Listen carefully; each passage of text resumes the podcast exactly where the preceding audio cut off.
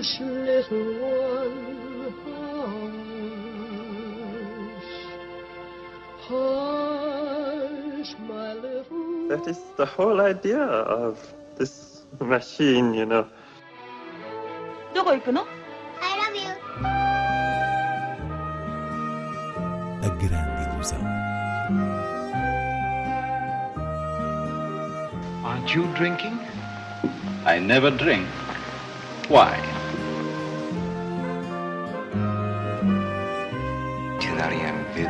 Hiroshima. J'ai tout vu. Tout.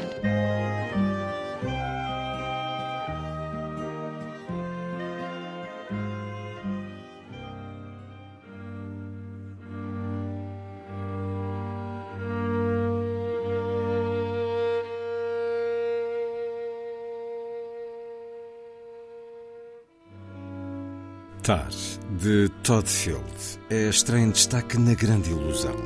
Inês Lourenço, o retrato de uma maestrina interpretada por Kate Blanchett, que é um dos filmes mais expressivos nas nomeações para os Oscars. Depois dos espíritos de Inisherin na última semana, chega agora às salas outro dos muito aguardados títulos com grande favoritismo nos Oscars. Neste caso, sendo Kate Blanchett a atriz que concentra as atenções. Ela é aqui uma maestrina muitíssimo conceituada e importa deixar claro desde já que se trata de uma personagem inventada, Lydia Tarr, alguém com uma enorme paixão pelo que faz, uma dedicação óbvia, mas que tudo indica deverá ter esqueletos no armário. Ou seja, o filme de Todd Field vai abordar de uma forma quase abstrata a chamada cultura do cancelamento através de uma figura que é, sem dúvida, dominadora, autoritária, tanto no plano profissional como íntimo, mas com talento e devoção genuína pela música clássica. Essa contradição entre aquilo que se sugere ser uma atitude abusiva e a busca de uma certa transcendência através da música é a zona incómoda que o realizador trabalha sem transmitir uma ideia clara, uma posição uh, sobre esta pessoa e artista, mas sim colocando o espectador numa espécie de pesadelo controlado em que a protagonista vai perdendo o equilíbrio até ao final. É verdade que Kate Blanchett surge como a peça de estudo fundamental deste mal-estar, já suscitou mesmo alguma rejeição por não se tratar de uma personagem, enfim, empática, mas a mim parece-me que ela é indissociável da própria atmosfera densa do filme, da sua realidade, diria, ensaiada, que a certa altura foge da regência da maestrina.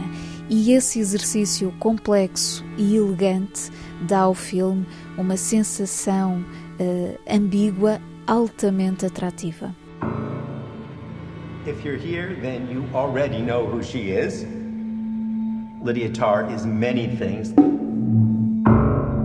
As a conductor, Tar began her career with the Cleveland Orchestra, Chicago Symphony Orchestra, the Boston Symphony Orchestra, until she at last arrived here at our own New York Philharmonic. In 2013, Berlin elected Tar as its principal conductor, and she's remained there ever since.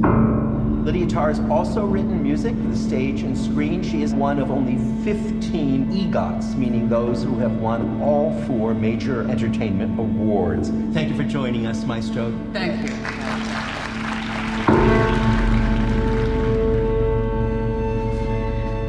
How's the writing going? Not so well. I keep hearing something. Schopenhauer measured a man's intelligence against his sensitivity to noise. Do you ever find yourself overwhelmed by emotion? Yes. Yes, it does happen.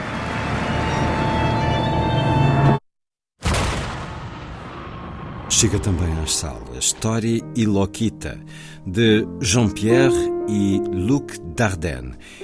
E também Com Amor e com Raiva, de Claire Denis.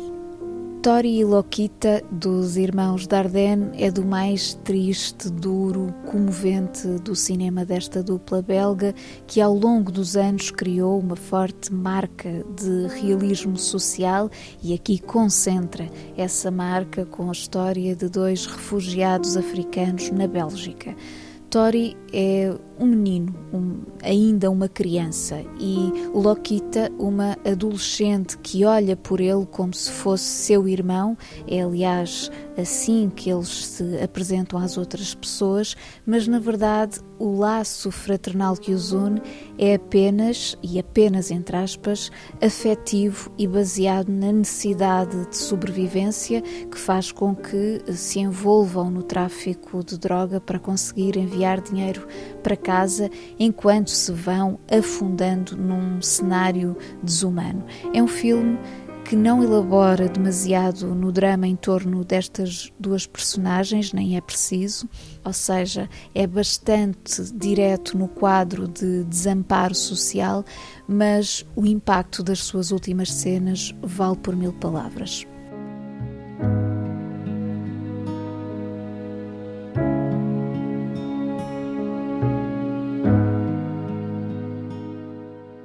Por sua vez, com amor e com raiva da francesa Claire Denis tem qualquer coisa de tratado da intimidade. Começamos por ver um casal, Juliette Binoche e Vincent Landon, em estado luminoso, numas férias de verão, em que as suas personagens parecem muito apaixonadas, mas o filme vai evoluir progressivamente para uma nota mais sombria à medida que a presença de outro homem, uma antiga paixão dela, que é também um amigo dele, ameaça desmoronar a felicidade doméstica.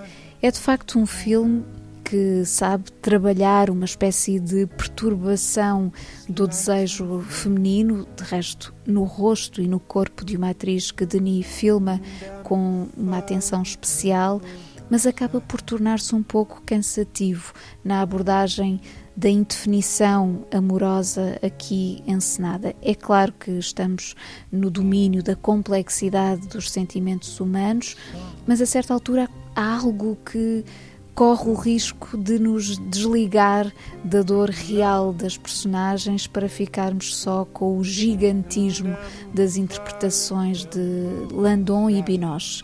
Ou seja, vale sobretudo por essa entrega absoluta dos atores. Vamos a outras sugestões de cinema. Ao longo do mês de fevereiro, o Lucky Star Cineclube de Braga dedica um ciclo às histórias da música portuguesa. Na próxima sessão, dia 14, passa o documentário Mudar de Vida, José Mário Branco, Vida e Obra, de Nelson Guerreiro e Pedro Fidalgo. No dia 21 é mostrado A Escuta, de Inês Oliveira, em torno da música de Carlos Zíngaro e a 28 o tema é o hip hop português no filme Não Consegues Criar o um Mundo Duas Vezes de Catarina David e Francisco Noronha. As sessões têm lugar no auditório da Biblioteca Lúcio Craveiro da Silva, sempre às terças-feiras. Passando para o Cineclube Gardunha, com sessões às quartas na Moagem, as propostas são mais diferenciadas. No próximo dia 15 é exibido o ilustre objeto experimental Fairy Tale Sombras do Velho Mundo, do mestre russo Alexander Sokurov, que faz sessão dupla com a curta-metragem Lucifer Rising de Kenneth Anger, um filme de 1972, e na última semana há cinema japonês com o título A Vida de uma Mulher, de Yasuzo Mazumura, um dos magníficos dramas que por cá estrearam no ano passado, no âmbito do ciclo Mestres Japoneses Desconhecidos, com obras dos anos 60. Por sua vez, o Cineclube do Porto, com sessões na Casa das Artes, propõe um ciclo intitulado Que Será Será, um conjunto de filmes a refletir de formas diversas sobre o futuro e a condição humana. Esta quinta-feira, por exemplo, há A Vida Depois de Yang, um sereno retrato futurista com a assinatura do sul-coreano Kogonada. Na próxima semana passa Era uma Vez em Brasília, de Adirley Queiroz, Crimes do Futuro, de David Cronenberg. Segue-se uma sessão especial no dia 23 com Marias da Sé, de Filipe Martins, rodado na Sé do Porto. E mesmo a terminar o ciclo é mostrado Nope, de Jordan Peele. Para já, o Cineclube do Porto apresenta este domingo, às 11 no Batalha Centro de Cinema, uma sessão de matiné com a comédia americana de 1942 Casei com uma Feiticeira, de René Clair, protagonizado por Veronica Lake. Finalmente, deixo como última recomendação de hoje a sessão de sábado ao início da tarde na Cinemateca Júnior em Lisboa, com a animação As Aventuras de Peter Pan, a versão mais famosa da Disney de 1953, que acaba de fazer 70 anos, numa altura em que está a ser preparada uma nova versão em imagem real também pela Disney. Por agora, fiquemos com o seu tema musical The Second Star to the Right. The second star to the right shines in the night for you. to tell you that the dreams you plan really can come true. The second star to the right shines with a light so red.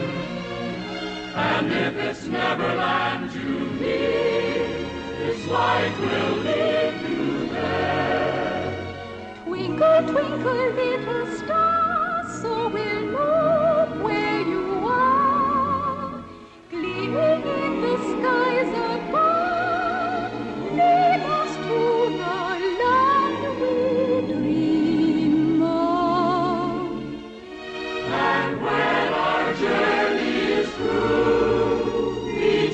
we say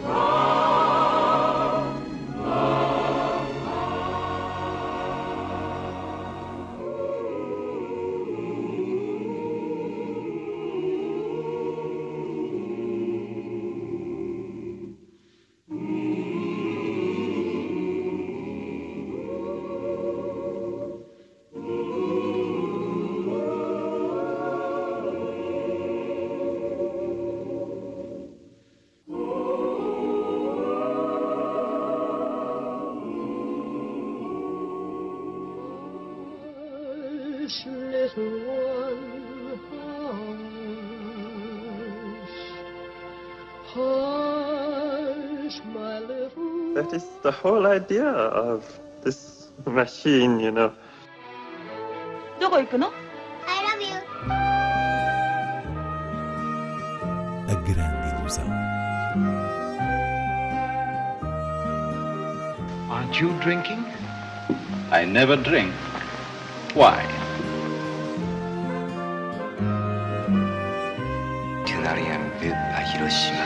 Tout vu.